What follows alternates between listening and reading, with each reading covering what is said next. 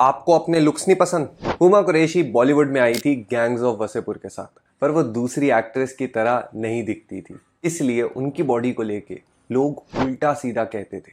और उनके पास चॉइस थी, या तो डर में जियो या खुद को प्यार करूँ। लोग अक्सर कैमरा के आगे कॉन्शियस हो जाते हैं, पर वो मैगजीन कवर से लेकर हिट शो महारानी तक सब में फुल कॉन्फिडेंस से आ जाती है। इसी कॉन्फिडेंस से उन्हें बॉलीवुड ही नहीं हॉलीवुड में भी अपनी पहचान बना ली है। अपना कॉन्फिडेंस बढ़ाना है तो मेरा फ्री गिफ्ट ऊपर ले ले।